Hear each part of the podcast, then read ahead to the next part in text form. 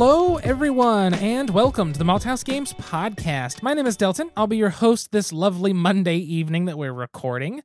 Uh, I guess Sunday afternoon for you, or whenever you're listening. Hello.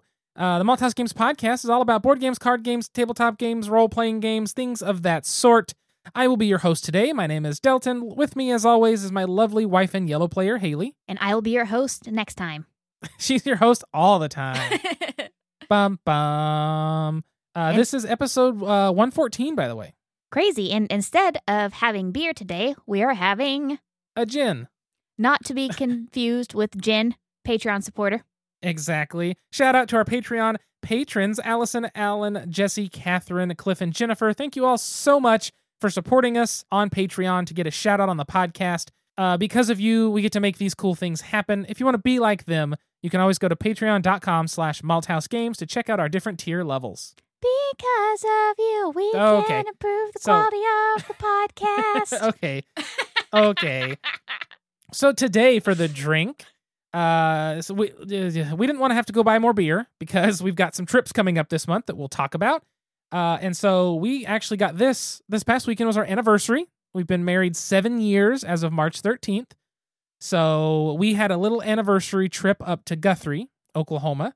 Uh, it's about 20 minutes away from where we are, so it's not very far. But there is a distillery there uh, that makes different alcohols. I always thought they just did whiskey, but it ends up their bigger things that they do is their vodka, their uh, basically flavored vodka, and then more importantly, their gin.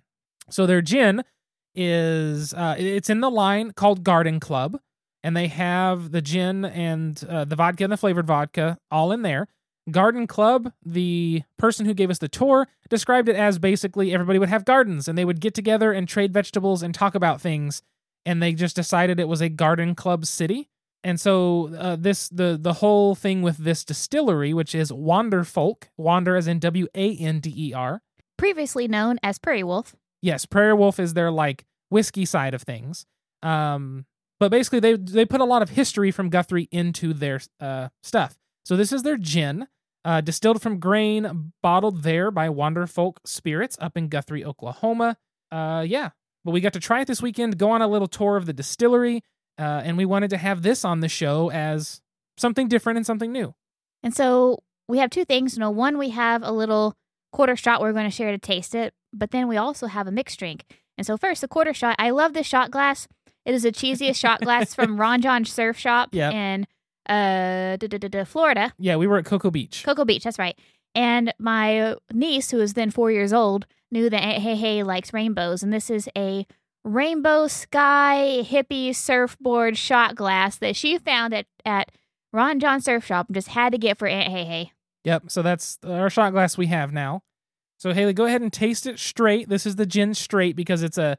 I'm not a big gin fan, but I don't hate it for any. I just don't. I don't drink mixed Mm. drinks, um, and I don't want to drink something like gin or vodka, something like that straight.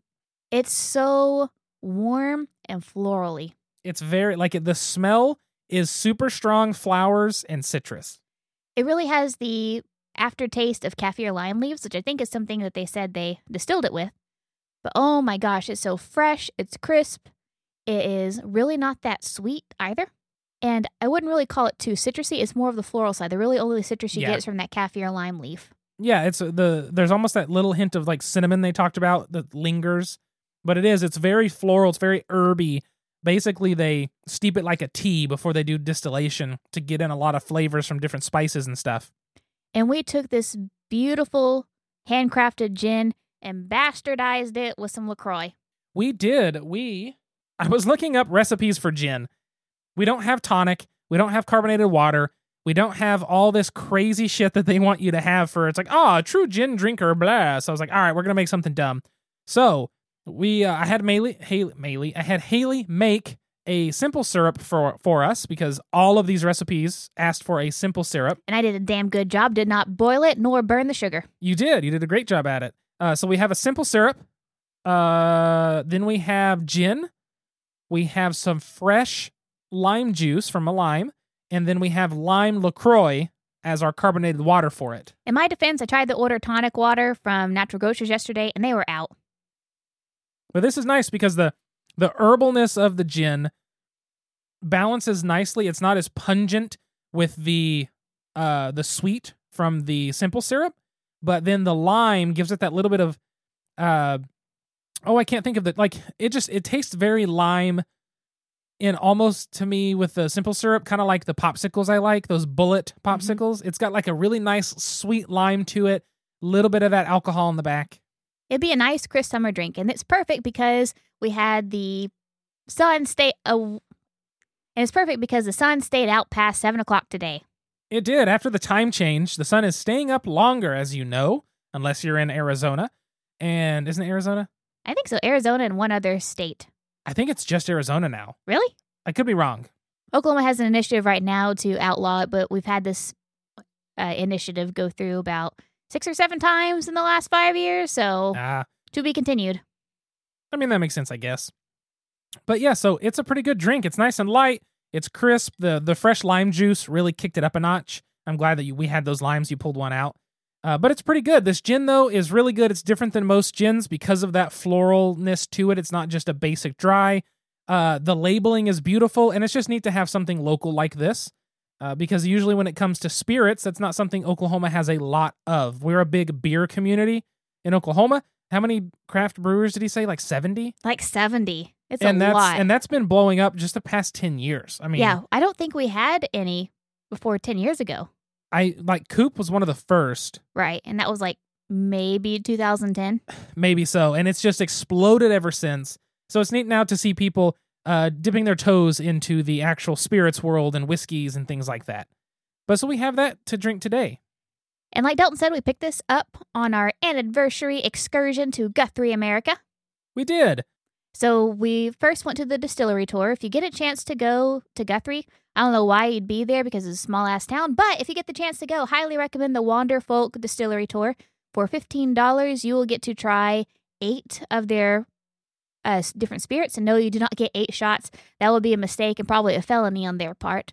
We got to try eight, probably quarter ounce tastings of each. He said total is about like three total shots worth of alcohol throughout the whole. It took us two hours to do the tour. And we also got a fancy glass out of it. Yep, we got a tasting glass. And after that, we meandered down Guthrie's main street and went into Licorice Man! Exclamation mark. We did. We got to try some awesome licorice, find some retro candy, and talk to the most passionate man about candy I've ever talked to. Rick was super passionate, not about candy by itself, but about licorice. And he made sure to give Delton the grand tour of all his different licorice. Delton probably Yes. tried eight different licorices. It was a lot. Yeah. It was a lot, all for free. And then, so of course, we had to buy like two pounds of licorice. Yep. And so we also checked out an antique store. We stayed at what's called the Dominion House in Guthrie, which was a former uh, children's home. It was a big, beautiful estate, Yes. and it's been turned into a bed and breakfast. So we got to stay there. And it's like a wedding venue, stuff like that. Yeah. And so we uh, ate most of the candy. We also got cupcakes and ate those too. My tummy hurt. Yeah. And uh, we tried to split a bottle of wine, but we're lightweights. And then we went to sleep. And it was wonderful. Woke up the next morning, had a vegan breakfast, got some coffee, really enjoyed our time. But yeah, like Dalton said, we've been married for seven years this year, which is wild. It really is wild. One thing I'm going to mention on here uh, if you're passing through Oklahoma in Guthrie, there is First Capital Games on Oklahoma. It is a little game store that's opened up in Guthrie. It's been there since when did they open? 2019? 2019, right before the pandemic, we went in there like the first week they were open. It was pretty early on, and then we hadn't been back because A, the pandemic, and B, we just don't go to Guthrie very often. We've seen a lot of their stuff, and we want to go more and explore the little antique shops and stuff. We just haven't been up that way. So we stopped in, and I was very happy to see that they seem to be thriving. Larger selection of purchase. They've really done up their play space in the back. They have a library of games. Uh, they've done a really good job. So if you want to check them out, that's uh, up in Guthrie at First Capital Games. Reason it's called First Capital is because Guthrie was the first capital of Oklahoma. Before they literally stole the state seal and took it down to Oklahoma City. Yeah, somebody just uprooted the metal state seal, took it to Oklahoma City, and said, "This goes here now." And everybody just kind of said, "Okay." And then Oklahoma City became the new capital. So kind of strange. I'm sure we could steal it again. Let's make Geary the capital. No, let's not. My Come my my hometown does not need to be the capital of anything. Let's steal it. Come on. No, that that's a bad idea. But yeah, so we had a fun weekend doing that. Uh, played some video games, a bunch of Bloodborne. Been playing on the Switch with uh, Alan and Tyler and that whole group and David and everybody. Uh, I'm trying to think of what else we've been up to lately. Really, we've been planning for trips because by God, we have a lot of trips coming up. We really do. This weekend, uh, which I guess this is spring break week. Uh, this weekend, is that right? Yeah. We are going to Broken Bow, more specifically Hochatown. Uh, is that, how, is that how you say it? Hochatown, Hocha- how I pronounce it. Hochatown is a town Hochatown. in the southeast of Oklahoma, but down where we actually get some trees from Arkansas. There's also a state park, Hochatown State Park. Yep, and there is Beavers Bend, which is a lake area, and I think that's the state park, right? Beavers Bend State Park, Well, or is it something it's else? Beavers Bend State Park and Hochatown State Park, all within the Wichita State Park. There you go. So it is an area of Oklahoma that people like to go because it's very uh like hike hiking friendly and camping friendly and take a kayak on the water and all kinds of cool stuff like that. And so we're going with Haley's family to stay in a cabin. We're gonna go on a bunch of hikes. There's one that's across the spillway or that follows the spillway, and I think that'll be fun. Um, if you don't know what a spillway is, uh, when there's a dam built on a lake, 90% of the time man-made lake, anytime that lake fills up too much or like there's heavy rains, they will open the dam and let water out so it's spilling out and that's what they call the spillway because then you almost have a man-made kind of creek. A lot of times it ties into a legitimate creek or body of water or river. Um, but yeah so there's a really nice hike along the spillway that looks gorgeous so i'm excited to do that. Yeah, and we even picked out some less than one mile hikes to take our little Nissan so she can get some bugs and see some waterfalls. And if you all remember us reviewing some Mountain Fork breweries, a 15 minute walk from our cabin is actually Mountain Fork Brewery. yeah we had mountain fork a couple of their beers on the podcast before if i come up here and take a look uh let me notice if you no I think it's I think it's later. is Wait. it 76. Uh, Mountain Fork the Rooster on 75 and Mountain Fork Brewery Three Rivers on 76. Uh, I remember liking their beers, and so I'm excited to see their actual brewery and have beers fresh from the tap. It is also where Hochatown Distillery is, right next door. So we are a 15 minute walk from both Mountain Fork Brewing Co. and Hochatown Distillery. Yeah, so we're going to get to do that. Then at the end of March, we are going to Cabin Con in Ohio. Basically, it's Alan and that group always got together and played, and it's kind of expanded now to where uh, Alan has invited you know friends along, and the uh, we've started going, and it's just a really fun time of everybody going to a campground, hanging out, sleeping in bunk beds, and just having fun together. So super excited about that.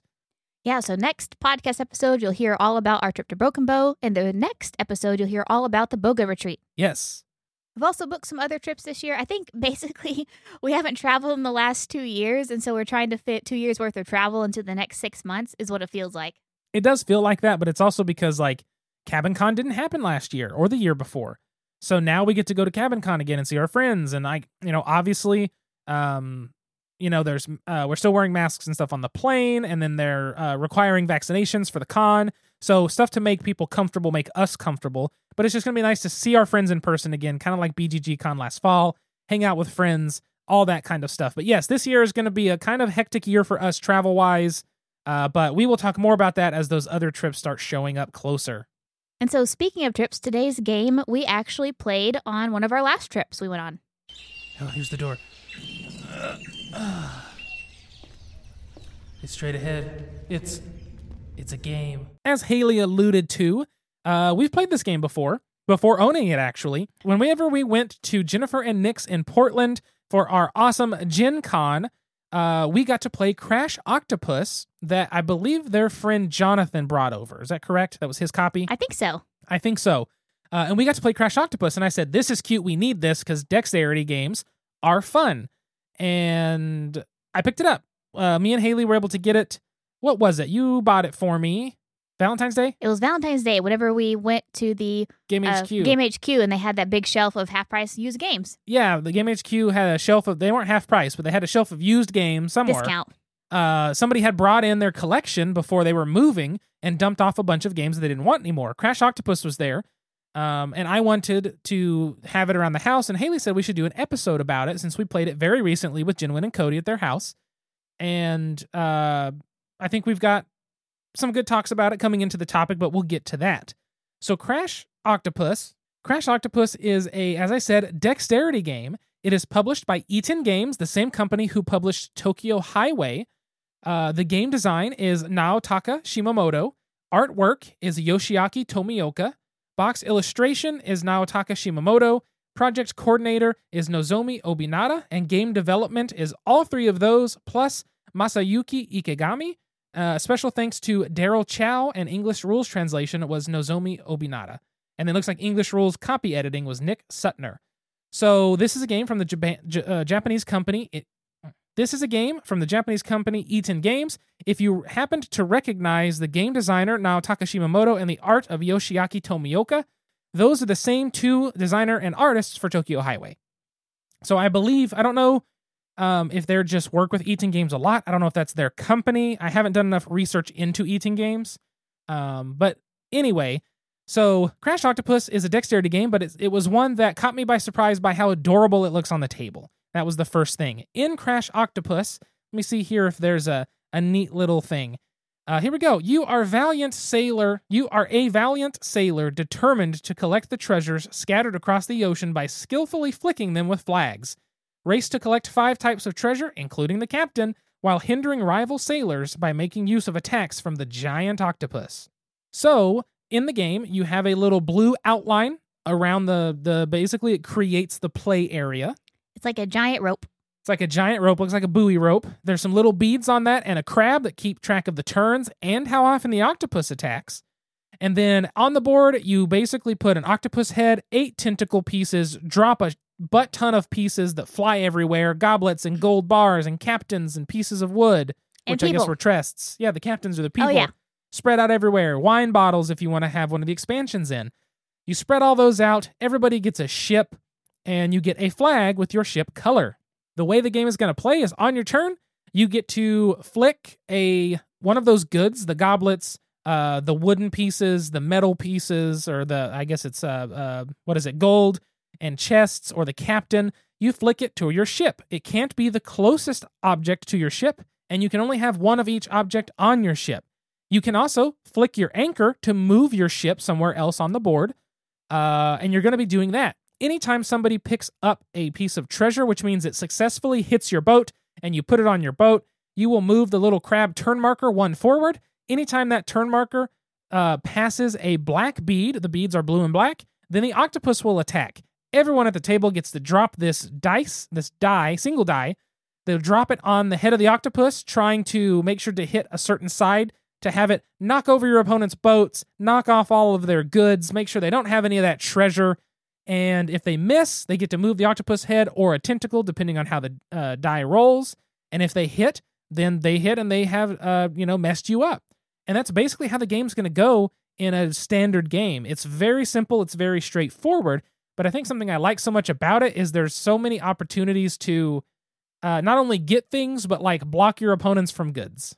Yes, for example, Delton was in the lead, and so whenever Jinwin, Cody, and I had the opportunity to move the octopus, octopi, octopus tentacles, because I want to say octopuses, but I know that that sounds like the plural of octopus whenever it's octopi. The octopus, the tentacle of the octopus. How's that? I mean, that's fine. Whenever we got the chance to move the tentacle of the octopus, uh, each of us put it around Dalton. That way, it was more difficult for him to move his ship because if he were to try to move his ship and he hit one of the tentacles, then that might knock loose some of his treasure. And the thing is, too, you can't necessarily block me in from moving because I have to be able to, you know, flick my anchor, but you can block me from getting anything to my ship. So then I have to use my turn to move, which is going to push me further behind. But it's fun. Makes it more difficult, at least, to move. A little bit, yes. Uh, by the way, the three ma- three main plurals for octopus come from three different ways the English language adopts plurals. Octopi is the oldest plural of octopus, coming from the belief that Latin origins should have Latin endings. Octopuses is the next plural, which gives the word an English ending to match its adoption as an English word. Lastly, octopods or oct- uh, oct- I guess it was octopods stems from the belief that because octopus is originally Greek, it should have a Greek ending. An octopussy is a Bond villain. An octopussy is a Bond villain. There's the four types of octopuses. I do like octopods. Oct- I think it would be like oc- octopodes, is how I want to say it, because you know how uh, Greek always has that like tone, that that that way of pronunciation. Octopodicals. Optopodicals, O- op- optopodical from nautical nautical. There you go. we totally nailed it. Uh, you did put two shots in this drink, right? I haven't even got close to finishing this drink, so that's not affecting me. It's just a Monday. uh, but yes, you're gonna do all that kind of stuff. it's just a really simple game. Like that's kind of the thing with dexterity games, right? They're simple, they're easy to explain. You tell people what to do, they know what they're doing, and then it's just fun. It's fun to try to hit your opponent's boats with the the uh, the die whenever you know it's your turn to drop it. All kinds of stuff like that. So here is the last uh, things with this that I'm really going to discuss because I think it's pretty simple. Like it's a straightforward game. There's not too many rules. You know, load your stuff on the boat. If you knock it off, that's your loss. If you put something on your boat, you can reorganize whatever's on it still that didn't fall. There's simple stuff like that, but you can find that out as you explore the game. It's so easy that even a Haley can play it Exactly. as a dexterity game. Exactly. Uh, you do have to always hit stuff with your flag. I'm just going to point that out. But there are some interesting little extra things that come in this. Now, I believe the copy we have here is the Kickstarter edition. Um, as of this moment, and I wanted to make sure to bring this up, as of this moment, this game's hard to get a hold of at an affordable price because it's not like full on to retail in you in the US yet. Um, and I can't even find it from Itten Games website for sale. There are a couple sites. There was a place down in California that has it in stock. I can't remember the name. Um, there is Tanuki Games down in Austin, Texas. It looks like they are currently out of stock, but they had it, the Kickstarter, for $45, which I believe is going to be uh, the probably the retail price of the game. Now, uh, if you're wanting to pick it up, it will be coming. I don't see why it wouldn't be coming. This is one of those games that you know people have really enjoyed. It's starting to get here, uh, at least the Kickstarter stuff. So I'm sure it will. If you want it immediately, eBay does have some options. Look like we did, find someone who's getting rid of it used. They're wooden pieces. There's no cards. The only thing you'd have to worry about is if the flags are bent, and even then, it comes with spare flags it's not anything that you would have to worry with. So even if you found a beat up used copy, it's still going to be in great condition. It's a dexterity game. So I don't think it would really matter. It being beat up is like part of the game. sort of, yeah. But if you get the Kickstarter version, or what it looks like is for the retail version, they actually have an expansion box. Uh, there's a couple extra things. One of them is the Nameless Island. Basically, it shows it throws an island with a palm tree into the game, uh, and it just adds another way to get resources. You can add in somebody uh, between three and five players. Somebody can play the pink pirate. The pirate's whole job is to literally just shoot other ships. And I believe whatever they knock off of your boat, they get to keep. So they're taking your booty, which I think is great. And I always have to call it booty because it's funnier. I'll take your booty. Take my booty. Yeah. Uh, when you're playing with five players, they actually include uh, the wine bottle goods. I still played with those in four players just to add another variety of good. Um, and then they also have a little expansion uh, in here, which is the like tiny octopus, and the tiny octopus just adds more stuff going on, uh, more ways to mess with your opponents, things like that. Uh, it also in the rule book has a flicking challenge. It's a mini game for practice where you basically practice flicking things towards your boat and trying to figure that out. So it's a pretty neat little way to set that up, and it has like you know conditions where you can uh, keep track of your score, and even, and it has practice mini game two, which is the octopus practice, and there's just more stuff you're trying to do bounce the dice to do this and do that over there and then it has the extra mini game of bowling where you literally set up stuff try to drop the dice off the octopus head to bowl through re- like the goods That's adorable. it's just really funny uh it's really neat i'm glad it has little mini games just to break things up if you play it a lot but crash octopus is just that it's it's pure plain simple fun it's easy to teach it's easy to understand and it's one of those games you can break out with literally anybody I feel like this will be a lot of fun with like Lakin, like a little kid. i think so Just as like the the wild card. Any anytime there's a dexterity game, I feel like you're playing for fun and not necessarily playing to win. I mean, you want to win, but I feel like having a five year old partake would definitely be the wild card that we need to keep us on our toes. Oh, definitely. I think that would add in some chaos. Or we can have her control the octopus. Oh, she can do all the octopus attacks? Yeah. Ah, yeah, but she'd favor people. You'd be like, but Lakin, don't hit me. She'll go, okay. And then she'll attack me every time. exactly. That's why we should do it. That's rude. but yeah, so that's Crash Octopus. Definitely recommend checking it out if you're into dexterity games, flicking games, anything like that. And hopefully it gets a full spread or wider US release. And if not, as I said, keep an eye out on like Facebook Marketplace and things like that for a used copy. Uh, one of the best things, though, about this game that me and Haley have uh, discussed, and it's one of the reasons we like dexterity games, is because a lot of times they don't involve reading. hey, what can I get you? I'd like a topic. Any special way? Make it a top shelf topic. Coming up. Enjoy. So, for the topic today, we wanted to approach something, uh, a topic that's different than what we normally talk about, I feel, but it is within the realm of accessibility, and it's uh, a specific side of that, which is language independent games. Language independent games uh, is essentially games to where it does not matter what language you speak. As long as someone knows the rules and can teach it to you, then there is no need for you to know the language that the game is printed in. And, you know, this can be if somebody has, you know, difficulty with reading comprehension or somebody, you know, let's say you're playing with a seven year old who maybe can't keep track of all the words on the cards, or you're playing with somebody uh, or like a, a, a mixed language group as well. Maybe we can communicate with a language, but we can't like explain a, a lot of rules. Our, our our second language ability isn't that intense. So when Dalton talks about language independent, it's games where uh, you don't have to read, games where you can uh, play the game without really having to communicate much in a primary language. Exactly, exactly. It, it it generally comes down to the way I view it is one person knows the game and can read the rule book and explain it to the others without making them have to read. They're not holding a hand of cards. So an, an example that I feel like is um, an example that's very I don't want to say close to home, but very Oklahoma, very south part of America is uh, if you have anybody who is a, a native Spanish speaker but their English isn't super great in terms of reading, this is something where somebody that knows English well and knows Spanish well can read the rule book, teach them the game, and they can play it whether the rules or anything else is in Spanish or not, right? And I feel like that's where language independent games shine, is because not everyone has to know the language. Not everyone, like Haley said with little kids, has to be able to read.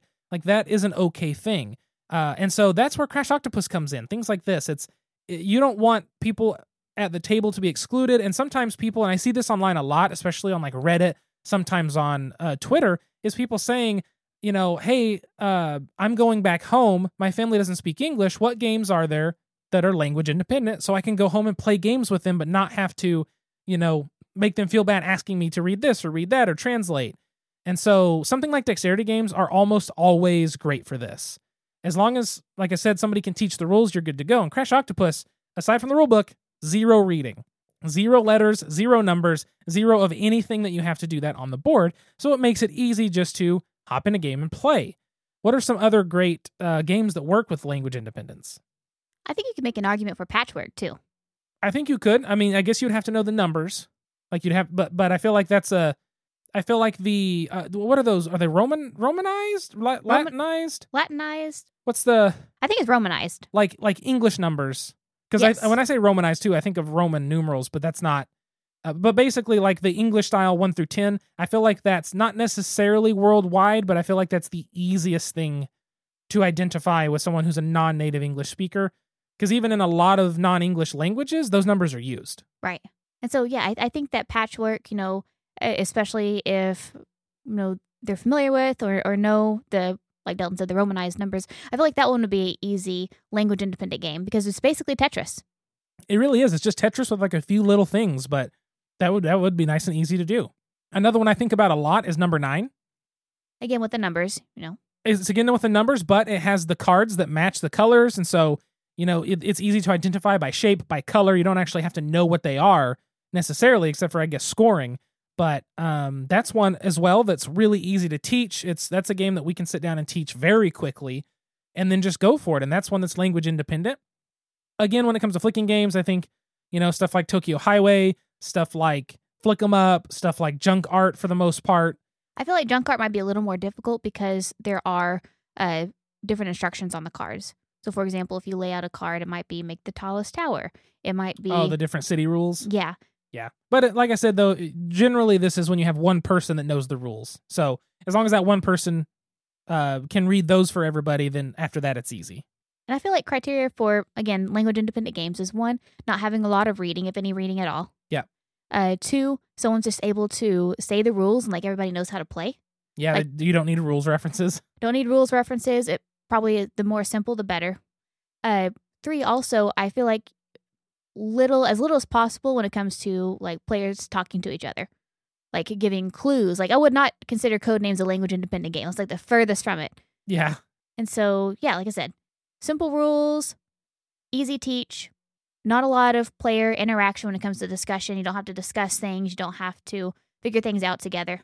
Yeah, exactly. I, I keep looking at our shelves while we're talking, like looking at other games, going, "Oh, I could do this one. Oh, we could do that one." So I was looking at Tsuro.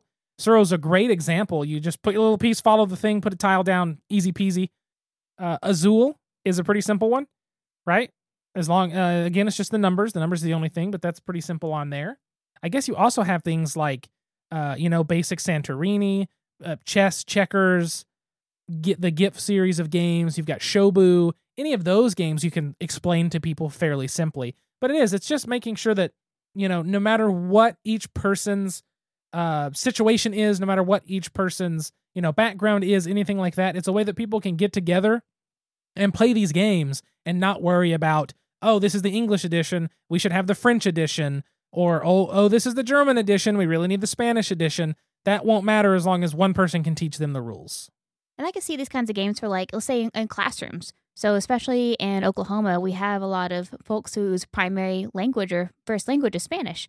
And so I can see like teachers having something like Crash Octopus, where as long as someone can teach the rules or someone can read the rules, the kids can play. Like if one kid reads the Spanish rules, one kid reads the English rules, like the kids can play together easily with with little uh, difficulty. Oh, definitely. It's like I remember being in the, I think I was in the fourth grade, and uh, we got a, a new student in class, and he was sat right next to me, didn't speak any English at all, at all. His, name was Sergio, and I didn't speak any Spanish. I mean, I had like three words I knew because I was in the fourth grade. But um, I remember we just sat and played tic tac toe. We we didn't speak any English together, but we could still play that that game together whenever we had free time. And so I could see games like this, like I said, if it's in uh, schools or if you are in like any kind of language immersion class too. Oh yeah, that's a good idea. Like uh, somebody that does, you know, if they like study abroad, Mhm. that would be an interesting thing they could do too. Is it allows you to play games with people, um, at a, you know, even if you like you said, tic tac toe is like one of the most basic games to understand, and I think most Western cultures and people know tic tac toe. In America, it's like you start as a little kid. I know England they have noughts and crosses, right? So I feel like that's very common, and I wouldn't doubt if it's really spread throughout Europe. I don't know about the rest of the world. I'm really interested now. I want to look up like how far does tic tac toe go? Does every culture have this? But that would be a very easy one to like someone understands what you're doing. You know? Because I can think of a I I can think back to like being a college freshman taking German and like something like Crash Octopus. In order to explain the game, you you don't need to know that much German. Like in order to translate it, be able to explain the rules, you're maybe using like five or six sentences, maybe like four verbs is all. Yeah. And so it'd be easy to to teach if I were to take this game and go teach it to someone in Germany if I'm doing like a study abroad or something like that. This would be easy to explain, but then we can all play together.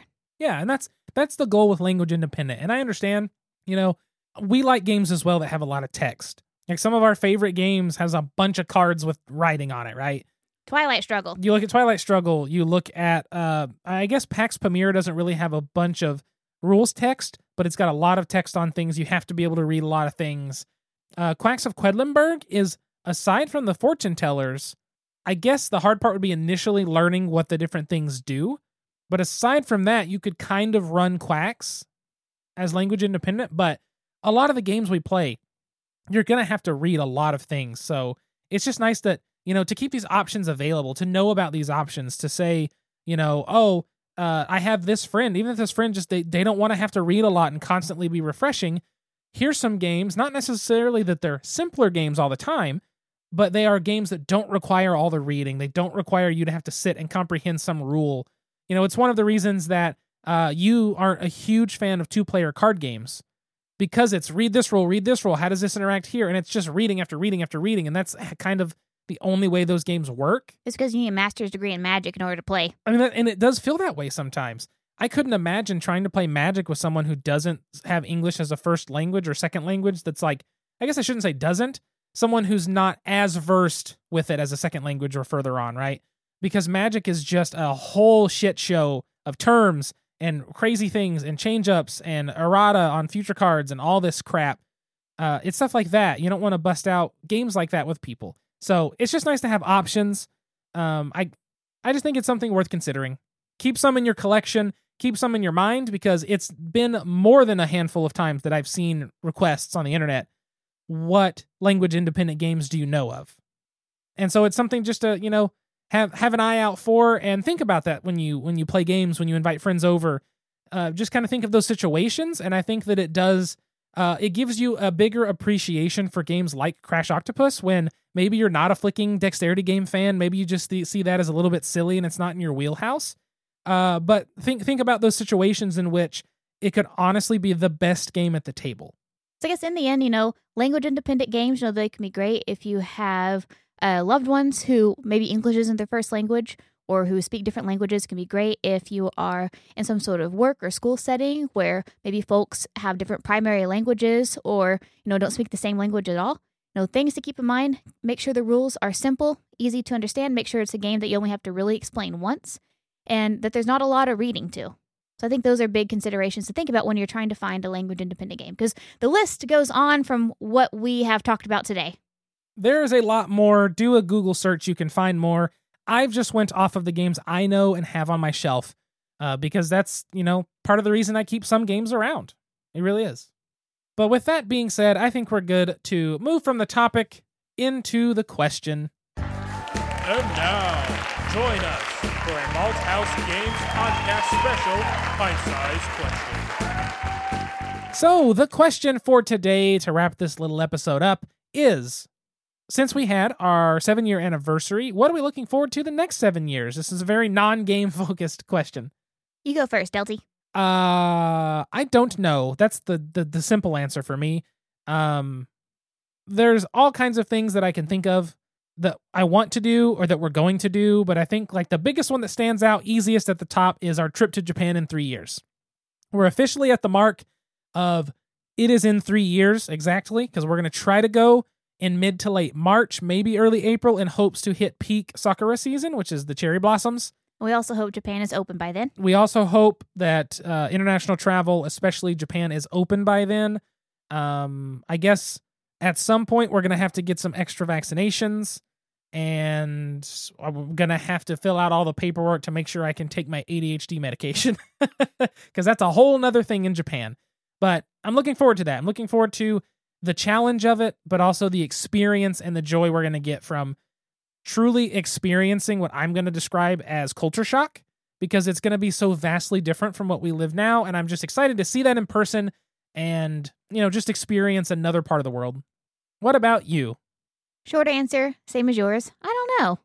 But in all honesty, like I'm, I'm really excited for our adventures too. I feel like we have done so much out of the last seven years. Yeah. We have truly lived we have had many adventures. We have learned a lot together.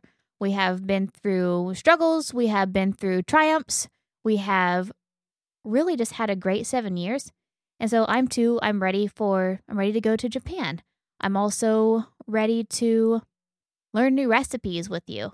I'm also ready to wear that dress that you got me for our anniversary, but it was way too cold. We got a we got a snowstorm in the middle of March. The next day it was 70 degrees. We got a snowstorm, and Delton brought me this beautiful sleeveless dress for our anniversary, and it was too cold to wear. So I'm ready to wear that too. I'm ready to go to Japan. I'm ready to learn new recipes. I'm ready to go on day trips. I'm ready to sit and watch TV with you. But um, above all, I'm ready to wear that dress. there you go. We've got a lot of things to look forward to together. And hopefully, hopefully, uh, the podcast is still going. We'll see. I hope so too.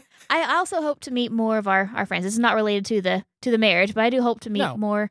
We've met a lot of people through the podcast, and seven years from now, we will have met a lot more.